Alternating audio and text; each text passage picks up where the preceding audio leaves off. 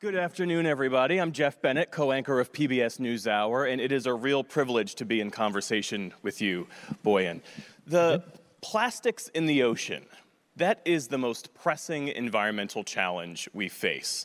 According to the latest research, there are 21,000 pieces of plastic in the ocean right now for every person on Earth, and that number has doubled every six years. What was the central animating idea behind the ocean cleanup? Yeah, so so for me, it started about 10 years ago when I was 16 years old. I went scuba diving in Greece, and I was hoping to see all these beautiful things like you see in the, the documentaries, right? And I went underwater, looked around me, and I just saw more plastic bags and fish. And I was just so disappointed by that that I asked myself the simple question: you know, why can't we just clean this up? And uh, that got a bit out of hand, to be honest. Um, that was, yeah, that kind of you know started to dominate my my mind. Couldn't stop thinking about it, and uh, that ultimately led to me starting the ocean cleanup. So it seems like it was more of a personal mission than a social mission at the start. Yeah, I don't know. Like sometimes people ask me like, why why do you do what you do? And to me, the so the counter question is always always like, why why don't we all do this? Right? It's such an obvious thing. If you see a problem, you try and fix it. And um, yeah, I just saw this problem, and I thought, okay, let's let's see what I can do something about it. When you launched a, a, few years ago, you set an ambitious goal of cleaning up half of the garbage patch every five years. That's what you set out to do. Are you on track to do that? Yeah, so once we have a, a, full fleet of systems in the garbage patch, that's indeed the, the rate that we, we aim to achieve. Actually, I think we, we want to do it a bit faster than that. We want to get to you know 80% in, in about 10 years. So um, yeah, so, so, so that's about the you know the, the thing is with with the patch, the the more you get out, the less you get out, right? Because you're thinning it out. So it kind of the curve goes like this. Uh, but yeah, so yeah, we'll be on a pretty similar curve to and that. we should explain to the unfamiliar what the what the patch is. What is it? Yeah, so it's this area twice the size of Texas. That's halfway between Hawaii and California, and uh, it contains about 250 million pounds of uh, of trash. And uh, the thing is that the currents there they, they converge. So once the plastic is in that area, it's it's trapped and it doesn't go away by itself. There's no coastlines in, in that area, so uh, there's nothing for it to to remove the plastic. And um, so that's why once there, it, it stays there. And you know, really to this day, you know, at this moment, we see objects out there that we can date back to the 1960s, really? still in recognizable shape. They just have been floating around and causing you know, a lot of damage day in, day out. You say it's twice the size of Texas. Is that what it looks like when you're out there? It's just plastic in the ocean as far as you can see? No, so it's not um, like a solid mass. Here you know, we see a map of it. So if you look at the absolute concentrations, it goes to you know, several hundred kilos per, per square kilometer. So, you know, to use an analogy, that's like the weight of one soccer ball uh, every you know, soccer field worth of ocean. So it's it's not like you can walk on it. Uh, but the thing is, you know, there, there are many soccer fields worth of ocean. So adding all that weight combined actually means you're talking about you know, a shit ton of plastic. That's the scientific term. Yeah. yeah. we should say as we continue our conversation, we're also inviting your questions, which you can submit uh, online and, and through the app. How does your ocean technology work? I mean, the basic idea is to have this huge floating barrier that sucks up plastic, separates it, and then is carted off, right?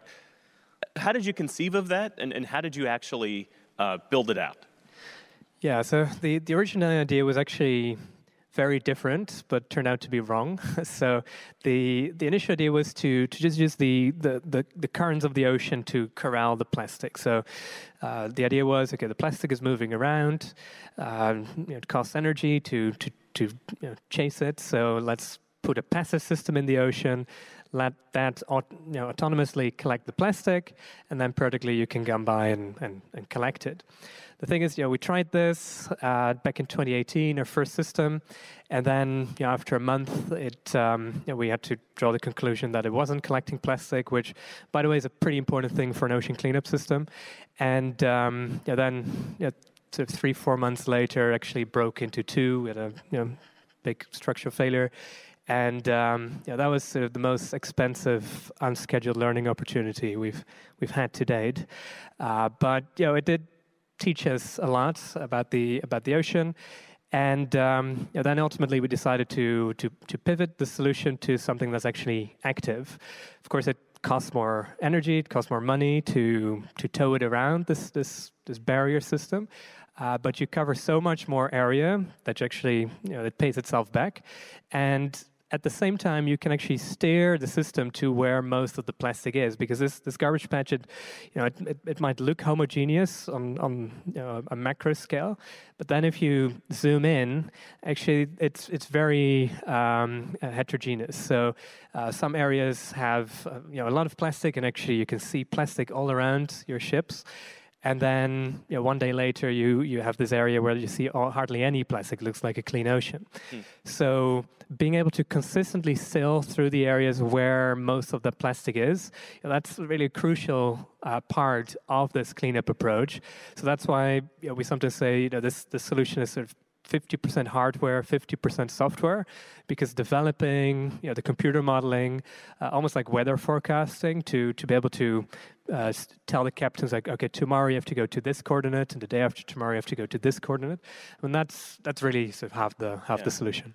Let's get granular for a second, because it's one thing to have the idea, it's a completely different thing to have that floating in the ocean. How did you get from the idea to the actual uh, device, that, that, that huge contraption sucking up all of the, the plastic there. Yeah. In terms of, in terms of funding, right. uh, the rights and legal issues to have something like that floating in the patch, how, how did you do all that? Uh, 10 years of pain, I think is the short answer.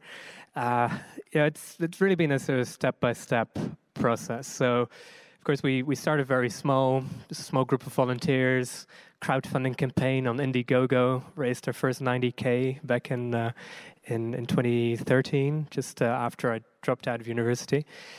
And um, and you dropped out for this project. I did, yeah, yeah. So I did half a year of aerospace engineering, and then I, you know, I thought, okay, let's. I couldn't, still couldn't stop thinking about this. I thought, okay, let's drop out, give it a try. If it doesn't work, you can always re-enroll after half a year, but that didn't happen. Uh, so it was. Um, yeah, so we did yeah, the crowdfunding. So actually, I had done this, this TEDx presentation. Uh, that then went viral about a month or two after I dropped out, was being shared millions of times. And uh, that then allowed me to do the first crowdfunding campaign and uh, build the first team. Um, then you know, following years, you know, it was about feasibility studies, about understanding the problem. So um, you know, at some point in time, we were crossing this garbage patch with 30 boats and an airplane to to try and map it. And then you know, on the rivers, we, you no, we haven't talked about it yet, but uh, we started putting these AI-powered cameras on bridges to measure how much plastic is flowing out of rivers because we also wanted to stop the inflow. And then ultimately, you know, around 2018, 19, we started to actually build these machines. Um, by then, we had, you know, we've been fortunate that uh, actually but then I think a few million people had, had donated to us, including some, some very big names uh, in, in tech that um, yeah, then enabled us to, to build these first prototypes. And ultimately, that got us to, to this point a year ago that we now actually have proven technology, you know, working systems, both in the garbage patch as well as in, um, in some of the most polluting rivers yeah. around the world. Uh, one of the first prototypes you made out of Legos, is that right?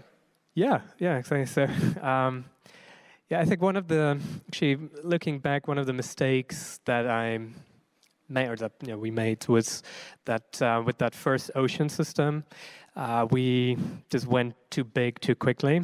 Um, yes, of course, we learned a lot through that failure, uh, but I think we could have saved millions of dollars by failing in a cheaper way. Uh, so, so that's I think that's tends you know that that should be sort of your objective when you go through a process like this? How can you fail as cheaply as possible? fail more cheaply. I like. So yeah, so then on on on the river side, uh, we tried to avoid that mistake, and then indeed, you know, first prototypes were just made out of Lego on a table, and uh, you know, it was. Uh, yeah, it, it, sometimes it feels a bit stupid, but uh, uh, it's you know, it's definitely a lot cheaper than uh, you know a ten million dollar system breaking yeah. in the middle of the ocean. And, and the ocean cleanup now has 11 interceptors in rivers all across the world. Tell me about the one in Guatemala, uh, because that, as I understand it, is the most polluted river in the world. Uh, so, w- what's the effort there look like?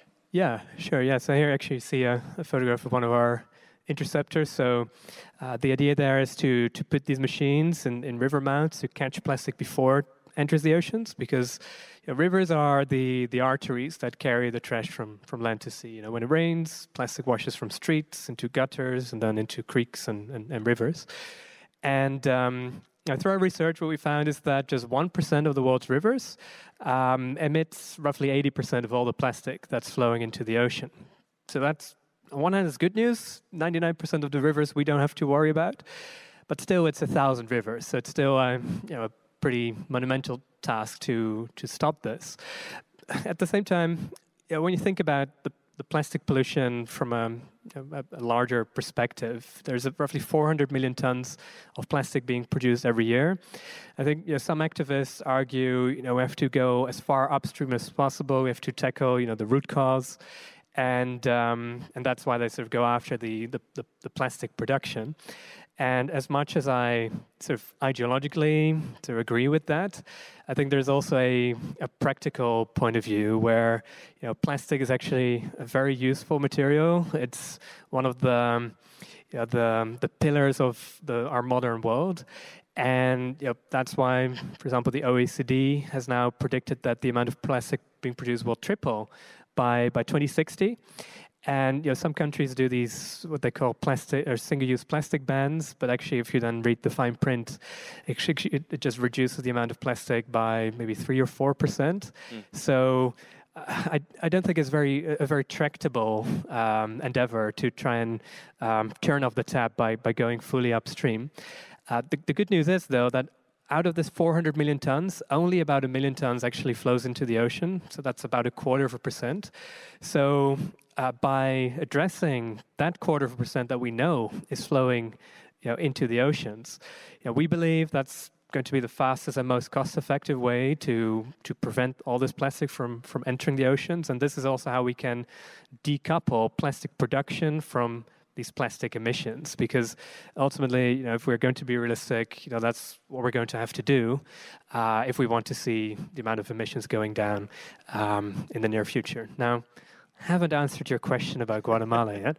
Uh, so yeah, so now we're in uh, we're in 11 rivers in uh, Southeast Asia and Central America, and um, now out of these 1,000 rivers, the one that we believe to be the most polluted in the world is um, the Rio Motagua, which is in in Guatemala.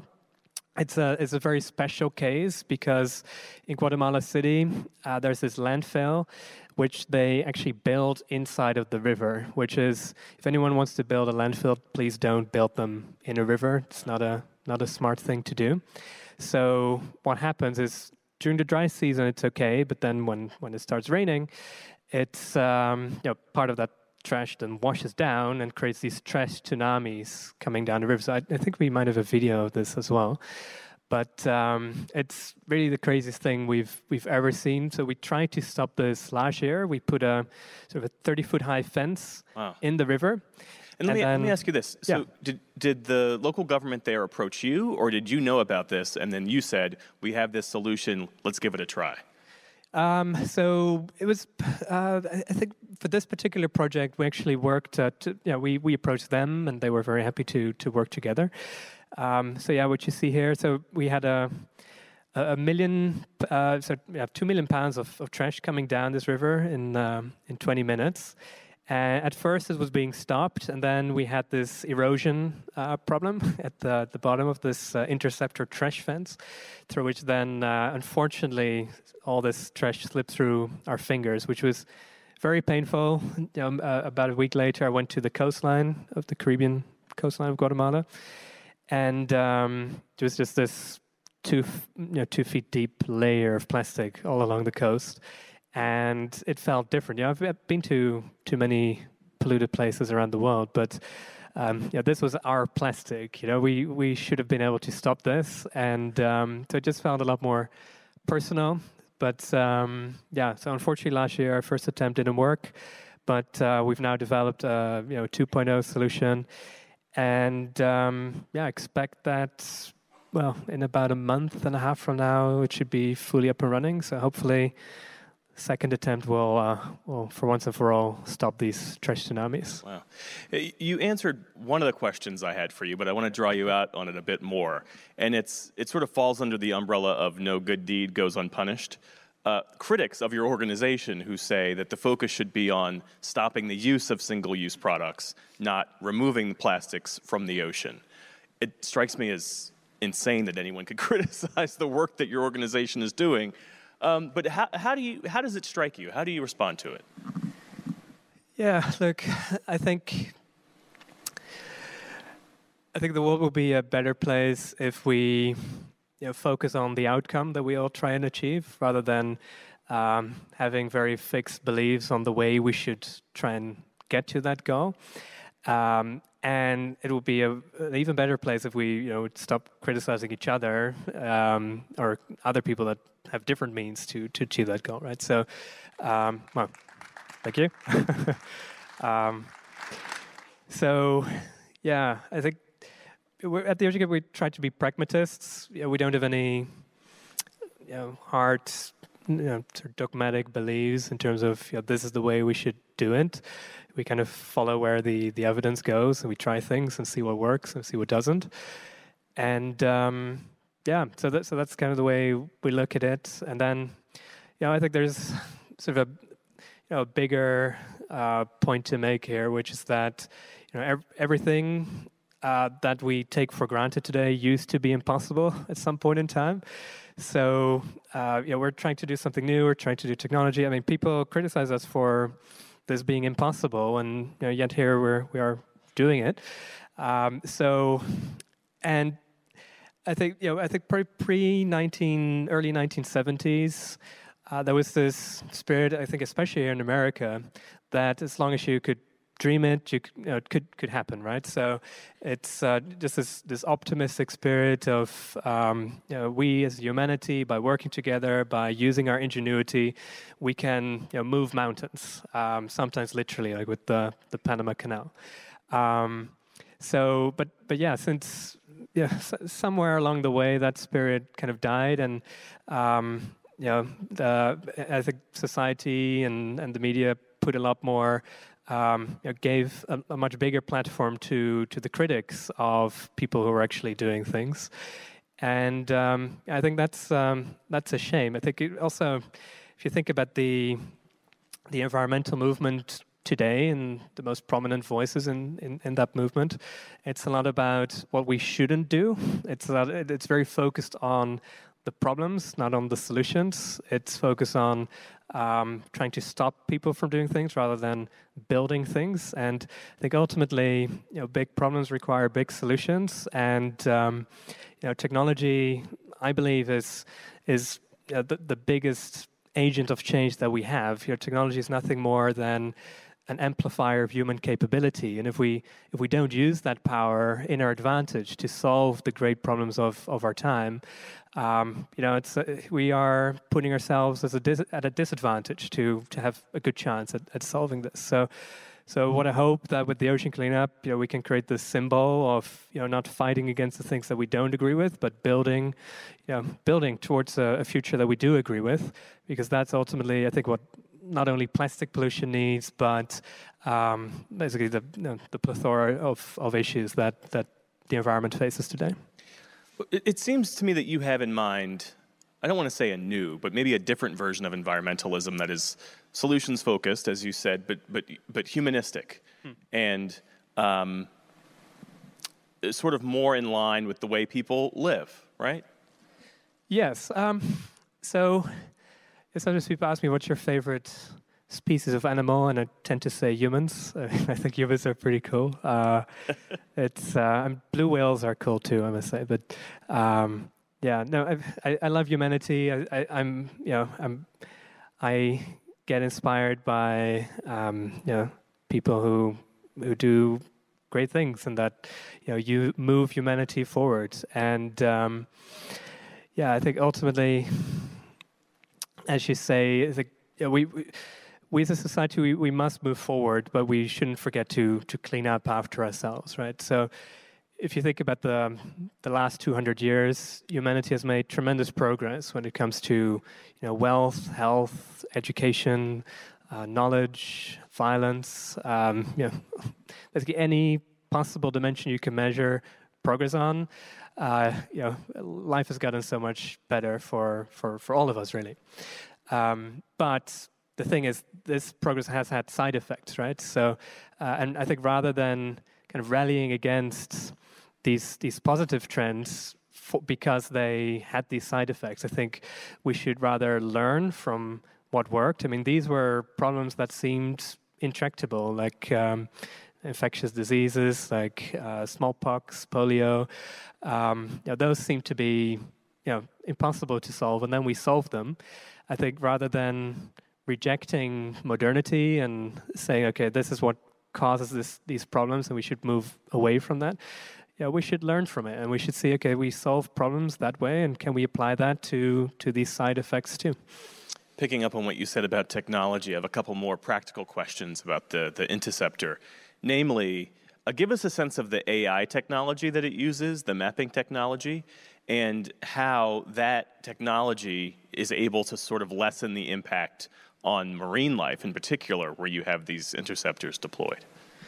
Yeah, yeah. So there's, there are multiple ways we use uh, we use cameras and uh, machine learning uh, to, um, to have this computer vision system. So one hand on one hand we use it to to try and understand the problem right so these these ai powered cameras that we put on bridges to measure how much is flowing out of rivers so, uh, and we can do this real time, right? So we can see you know, the, the peaks when it rains, and um, you know, that's crucial information for us to know where to deploy, how many rivers to do, you know, things like that. And then we also put these cameras, which we're now piloting it with our own vessels at sea to automatically measure how much plastic is on the surface of the ocean. So, the, and the, the plan is actually to, in the future, to, um, to expand this to basically hundreds of vessels uh, around the world, so that we have this real-time uh, data monitoring uh, network of the ocean, so we can see how much progress we've made ourselves in terms of cleaning up the ocean, but also just informing anyone else working on this issue how much plastic is in the ocean. So that's kind of the de- detecting side. And then we also have these cameras now integrated into our cleanup systems so that we can see if there's anything going in that shouldn't go in, right? So um, we have these cameras, we've, we've trained them with a lot of photos of species of animal that uh, you know, we don't want to have entering the system. And um, yeah, it, it, it, it, works well, right? So uh, already, because the system in the ocean is moving so slowly, um, you know, we see hardly any bycatch. So 99.9% of what we pull out is plastic. Um, but yeah, as a sort of an extra safety measure, we have these cameras in the system, and we use that to, to indeed detect if anything goes in that, that shouldn't go in. What about the, the rivers? What's the impact on marine life in the in the rivers? Yeah, no. So we haven't had any, uh, really any bycatch issues with the with the interceptors. Um, sometimes because the rivers we're in are dead already, so that you know sometimes are so we before every every, you know, every deployment that we do we have um, independent experts do an environmental impact assessment. And um, sometimes they just come back and say well we didn't see any life in this river. So it's like okay take the box. Uh, but sometimes yeah there is but the thing is the you know the the, the machine itself um, you know, it, underwater it, it, does make some noise. So if you're a fish, you know, you don't know you shouldn't swim in it, and um, yeah, no. So it's um, it's doing what it's supposed to do. What have you learned from the iterative process, from the successes, and really from the failures that your organization has had? in order to get to the point where you do have 11 interceptors and rivers all across the world and one in the patch? Uh, yeah, so I think the, the, the core lesson there has been that yeah, there's only so much you can do behind a computer, you know, behind your desk in, in an office. Uh, but that learning really happens in the field. Um, you know, as mentioned before, I think you know you can learn in various ways, and some are cheaper than others. Uh, but yeah, I, I, think it is absolutely critical to to let your ideas be stress tested with reality as, as quickly as possible, uh, because that's yeah that, that's the yeah, the the way you you learn and how you uncover these these unknown unknowns. Um, I think at the same time we also learned that it's very important to have the the right people on the team doing this. I think not everyone is comfortable with this sort of iterative approach. It's quite stressful. It's painful at times when you put a lot of your passion into something and then you see it break, right? So, um, so it, it requires a special breed of people, I would say, that um, you know, keeps a positive mindset throughout this. Yeah. What's the level of um, cultural competence that your team needs to have in order to work with local governments all around the world? The interceptor that you deploy in Europe is not the same interceptor that you would deploy in South America, and there are all sorts of cultural issues unique to both environments, I'd imagine. How, how do you approach that? Yeah. Um, so the the key thing there is to to always hire local people uh, as well, right? So uh, so the interceptors they're run by local organizations. Uh, we always hire local reps to to help with the the project management. Um, it's um, yeah, it, it, it's very interesting to see how different it is to sort of do business in in all these different cultural um, circumstances. Uh, but yeah, I mean it's absolutely critical to make these these projects a, a success, right? And it's yeah, so just to to name a few examples, um, you know, there are some countries where we're in where you know, the minister proudly says like, "Oh, we have these these very dirty rivers here, and but we're going to work with the ocean cleanup." And in some other places, it's more like you know, whatever you do, don't talk about the problem, right? so it's um, yeah, and then you have um, you know different levels at which um, you know people think uh, ahead or not, and um, you know it's it's really fascinating. But yeah, the best way is to just um, you know buy that cultural knowledge by by getting local people into the team. And I imagine you have an army of lawyers who helps uh, work out all of the logistic and legal issues when it comes to deploying these things. Yeah, yeah, and yeah. Unfortunately, you know, I have quite a few lawyers on the team. Yeah, no, no, no offense to any lawyer in the room. No, but it's yeah. I mean, sometimes the the paperwork involved. You know, I, I think it's always a silly thing um, that yeah, how much, uh, yeah, how many environmental permits we have to apply to, and actually how much it delays taking plastic out of the ocean and rivers. Um, which you, you would say you would expect environmental permits to have the objective of helping the environment, right? Uh, but yeah, in our case, it seems to often be the opposite, where if you think about, okay, so for example, now in you know, one of the rivers where we expect to deploy soon, this process probably delayed deployment uh, by about a year. Well, that's like a thousand tons of trash going into the ocean in that half year. Um, was that really worth the, the permit, right? So, so maybe we should think about sort of a different kind of permitting regime for projects that harm the environment versus projects that help the environment. Mm-hmm. Just a suggestion. um, but yeah, definitely. So permits is, um, especially on rivers, it's um, you know for oceans, it's actually much easier because yes, it's international waters and something like this has never been done before. So it's um, you know, to get everything sorted for the first time was really complex. Uh, but now you know, we're dealing with the same ocean conditions. When we scale, it's, just, it's, going to be just the same systems. It's the same authority. You know, we just have the Dutch flag, so it's it's all under the same legal framework. Um, so that's just. It was very difficult to get one thing to work in the oceans, but then scaling it, we believe, is more or less going to be copy paste. Mm-hmm. Uh, on rivers, though, it's uh, almost every river project is is its unique project. So uh, you have different authorities. You, you know, the the interceptor technology that we use tends to be different for each river. Um, we, you know, we have different stakeholders in terms of who's going to take care of the waste, who's going to operate it. So, so the, you know, it's, it, it was relatively easy to get one thing to work in rivers, but then scaling it is, is, is really challenging. Um, so, you know, now in one of the upcoming river projects, uh, there are five different ministries involved, just getting the paperwork organized Can for you it. say where it is or not yet? Um, this one has, actually has not been announced yet, Okay. but and I also don't want to shame any particular government. Uh, but Fair enough. yeah, it's I would say we you know one ministry should be okay in the future. Yeah. Absolutely. Uh, we are inviting your questions, so please submit them. We'll get to them shortly. How should we think about sustainability in a way that recognizes it as a urgent global imperative and not some sort of high-minded issue that gets talked about at conferences like these?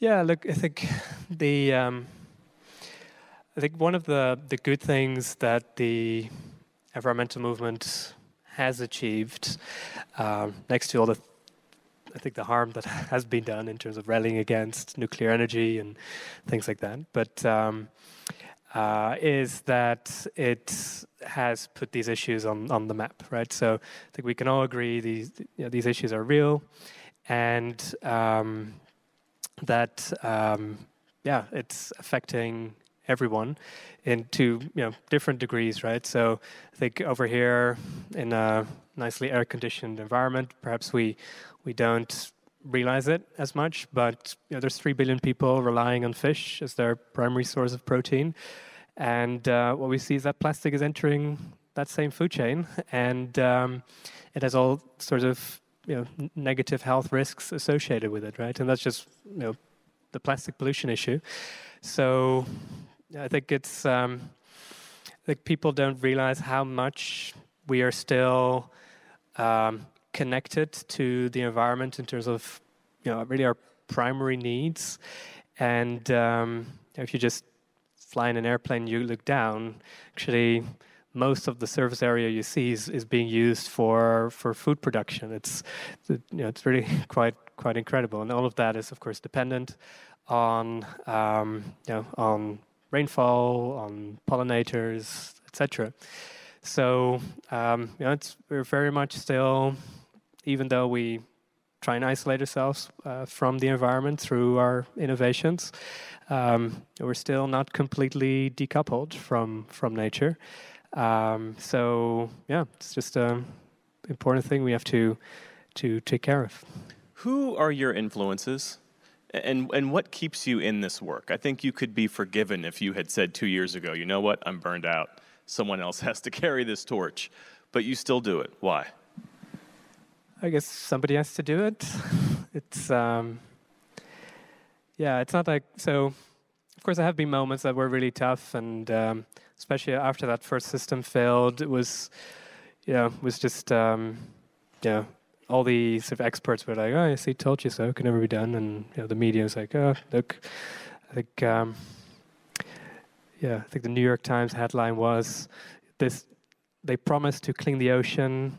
Now their dream is in pieces or something like that. So that's like, okay, How'd that make you feel when you read that? eh, not great. Uh, um, and then of course the team reads that too, and they're like, oh, should I should I keep spending all my you know, 80 hours a week on this? And um, so that was you know, a um, you know a, a tough period. But then you know, if you just rationally approach it, it's it's not like there's four other organizations um, on standby to um, you know to take over or to take you know, pick up the, the baton and keep going.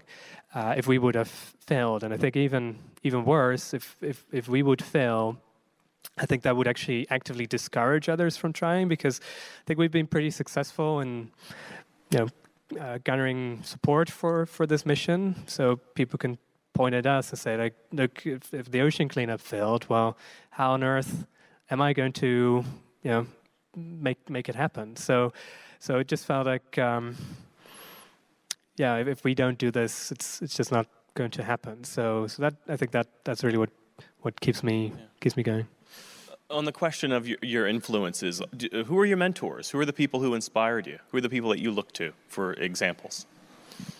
Um, so, yeah, whenever I don't work, I like to to read a lot, and um, um, I think yeah, the, the, the people and projects that inspire me most are uh, so this the turn of the century innovators, people like the the Wright brothers and um, Thomas Edison.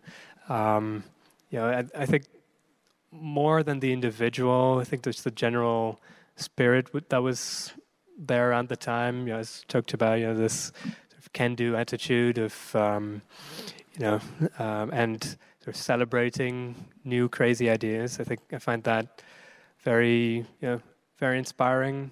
At the same time, you know, mega mega projects um, in general inspire me a lot. So, yeah, I, I, don't think I can ever get enough from, well, you know, reading books about the Apollo project, for example. Mm. I think that's to me still the yeah, the most, probably one of the most inspiring things humanity has ever done. And you know, when you think about the, you know, the value that has that you know, that project created, is sometimes people approach it through a sort of a utilitarian lens and do the cost benefit analysis and say like, okay, it cost I don't know three percent of U.S. GDP at the time, and what do we get in return? Non-stick frying pans and you know, things like that. Tang. Yeah. um, but you know, I think way more important than that, I think it's the you know the spiritual value that it has created. It's uh, you know it has inspired a generation to to think big, to um, you know to you know to be innovative, to become engineers, and um, yeah, and I think like to this day, I think it, it inspires a lot of people. So um, yeah, love Apollo for sure. What is the long term metric of success for the ocean cleanup? Um, so the so the KPI that we that we track actually for Ocean River we have a slightly different one. So for oceans it's percentage of the legacy plastic cleaned up, and for rivers it's the percentage of uh, of the global plastic leakage that we that we have uh, stopped. And um, yeah, the thing is you know, the closer you get to 100%, the more difficult it's going to be, right? So for now, we said, okay, Pareto principle, 80-20. We say, okay, if we, if we get to you know 80%, then we we should be you know pretty pretty happy. So um, so yeah, so that's roughly where we want to get to in um, in about 10 years from now. And what do you do with the plastic that you take out of the ocean? In some instances, you're actually creating new products with it. Yeah, no, that's right. So in terms of what we take out of the garbage patch, actually all of that is being recycled. Um, so we um, set up a, a, processing line. It actually was pretty challenging, but um, we made it work. And to, to prove we can actually do it, we you know these sunglasses they were uh, our proof of concept. So we made these um, sort of high design, two hundred dollar sunglasses, and we sold them out in a short amount of time, twenty five thousand pieces, um, which of course is not going to fund the whole cleanup. Uh, you know, we're going to make billions of sunglasses. That's good. no, that's that, that won't work. Um, but uh, yeah, so the the thing is that it, it really proved to the world that you can make something beautiful, something you know durable out of this uh, material.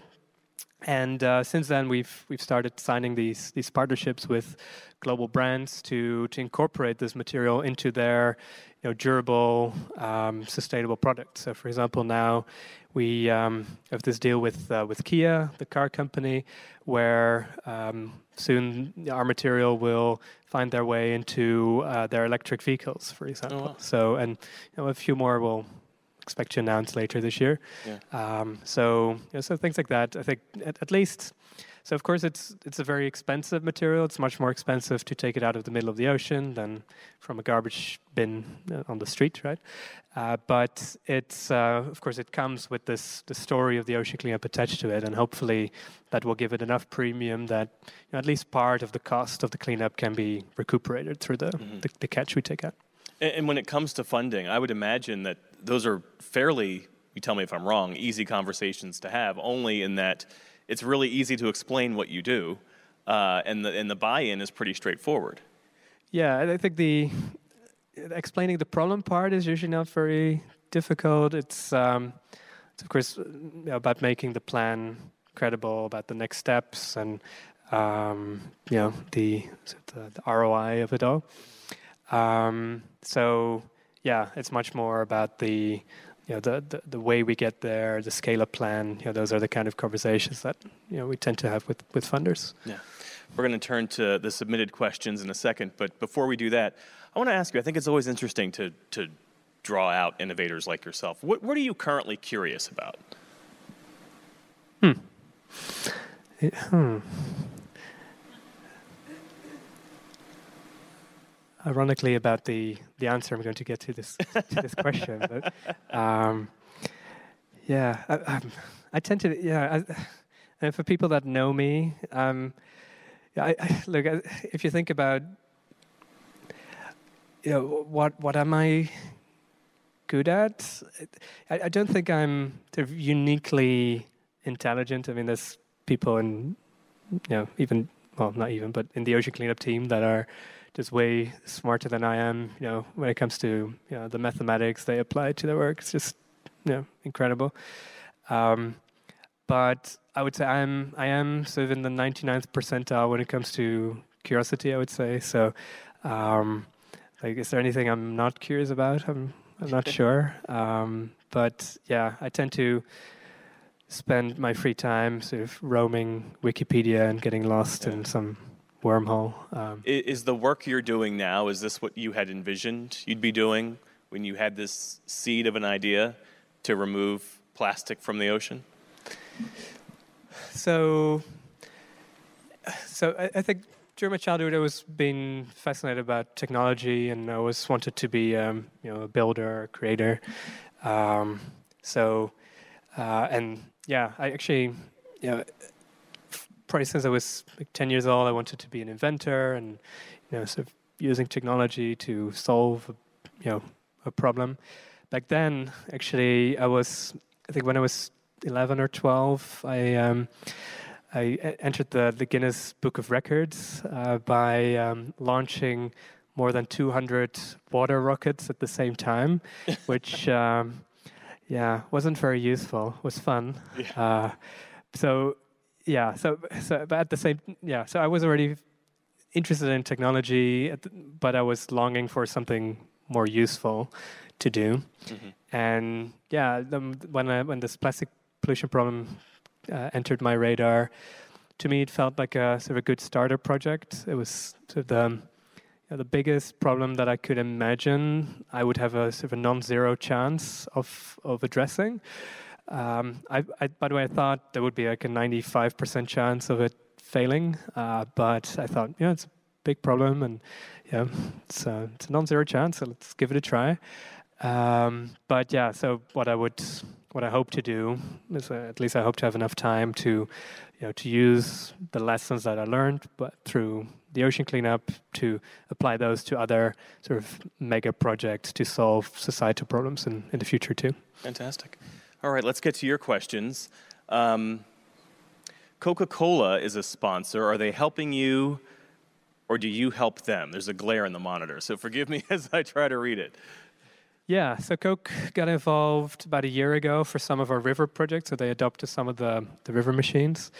And yeah, no, so actually for a long time, know, when we got approached, we said, like, no, we don't really have an interest. But then at some point in time, it started to make sense for a few reasons. Firstly, we needed operational capacity around the world. So we, you know, we're just a relatively small team. We have 150 people on, on payroll.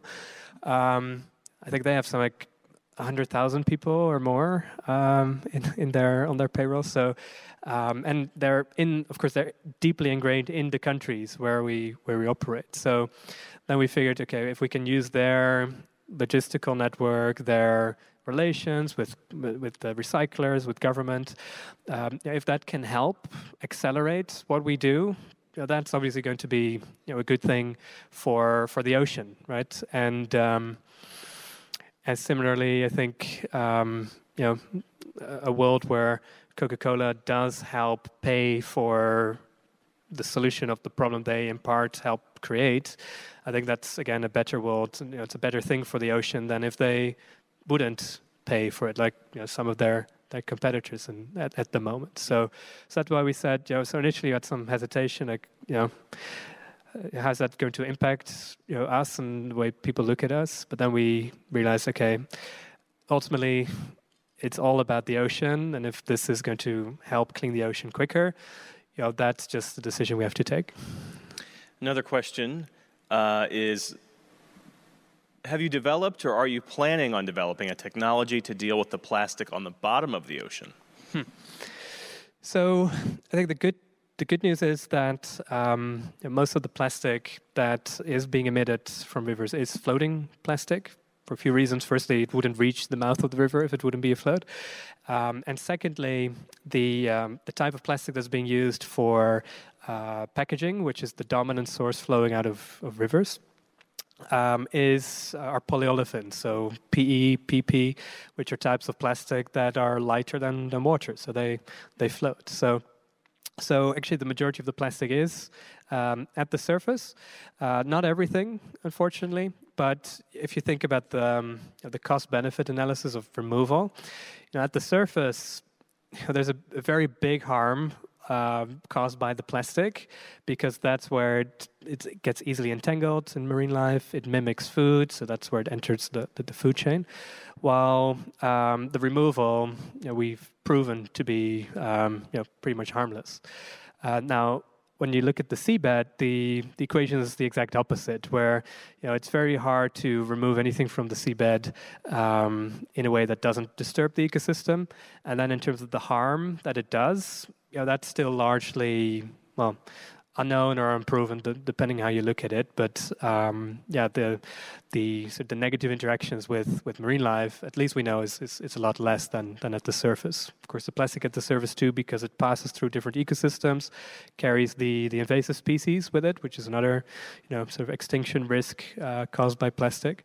So so that's why we say, okay, if you want to do everything, you'll succeed at nothing. Let's focus on you know, where the problem is most harmful and um, where it's most tractable as well. Yeah. Uh, one question is You are basically on a journey to disrupt your own company. What are you going to do when the patches are gone and all polluting rivers have an interceptor? Putting yourself out of work. Yeah, no, actually, so we're actually pretty explicit about this that we want to help ourselves out of business. It's um, oddly enough, we don't see many nonprofits stating this explicitly. I think more should. Um, you know, the goal is to not exist, and you know, the sooner we can move on, the the better it is. Um, but yeah, I said, I think there's many. Yeah, there's quite a, a, few problems in the world still. I mean, it's no surprise there. And um, I, you know, what I hope is that, again, the the, the methodology that we you know, that we create with the ocean cleanup and um, sort of the example that we set in terms of sort of positive problem solving. Um, you know that that can be applied to to other problems in the future too.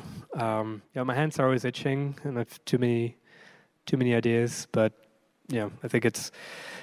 I, I don't think the other things will happen if the ocean cleanup is not successful. So I'm mm-hmm. really kind of forcing myself to you know, focus one thing at the time. And um, yeah, I think this this one will keep me busy for a few more years for sure. Yeah. Uh, it says, um, will the technologies that you are developing be available as open source so I can use the elements to design something to clean up my local lake?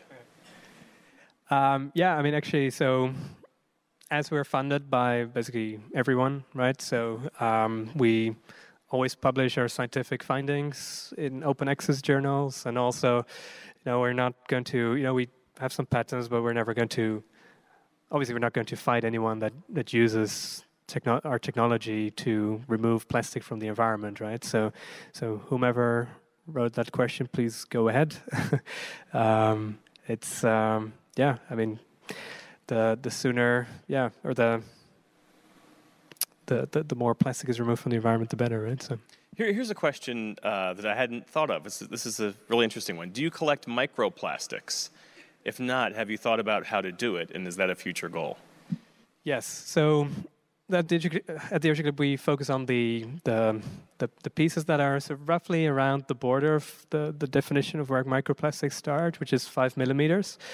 Um, the thing is, if you go smaller, the amount of energy that you have to use to, to drag something through the ocean, um, it goes up by a lot, while your catch only marginally increases because right now uh, fortunately, just 8% of the plastic that's in the ocean is, is small. So 92% is still large, uh, which you know, is, is, um, is a good thing in terms of cleanup. At the same time, um, it does put the time pressure on what we do, right? Because if we're going to wait another you know, 20, 30 years, all of that large stuff we see today will ultimately fragment down to the microplastics as well. And then it will a be you know, much harder to clean up, but also probably more more harmful because that's the stuff that that ends up in the food chain. So, so it's very much. So sometimes we get criticized by people say like, oh, no, you should do prevention, but I would argue that what we're doing in terms of the removal of the plastic from the you know the stuff that's already in the ocean, uh, that that's a way of prevention too because it, it prevents you know the big stuff from becoming microplastics and um, sort of entering the the water column and then entering the food chain. Uh, does your do your teams work with volunteers? Um, yeah, so we have some. So if you go to our website, theoceancleanup.com, um, there's sort of a big list of all the um, the open job applications now, also other ways to support. But you know, one of the ways is um, citizen science. So um, what you can do, you know, with this app that you can use to you know, go to your local river and count how much plastic is flowing by, and you know. It's sort of um, you know, pretty easy way for us to increase our, our data set on, on all these rivers around the world. Um, so yeah, that's I think one of the sort of volunteer um, programs that, that we have and people can be can be part of. Yeah.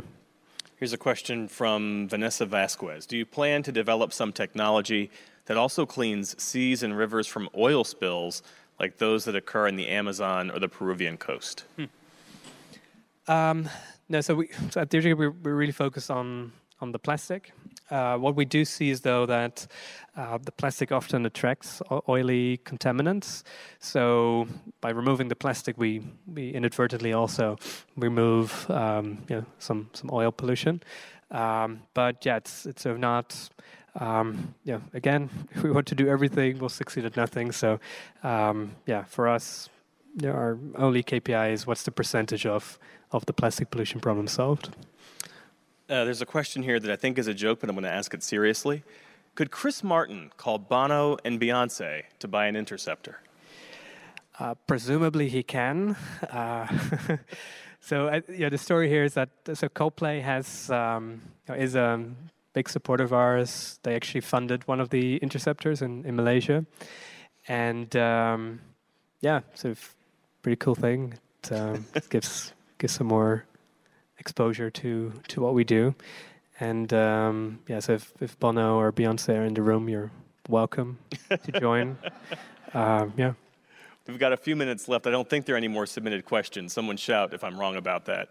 Um, but looking, you know, two, three years down the line, what do you see for yourself? What do you see for the ocean cleanup?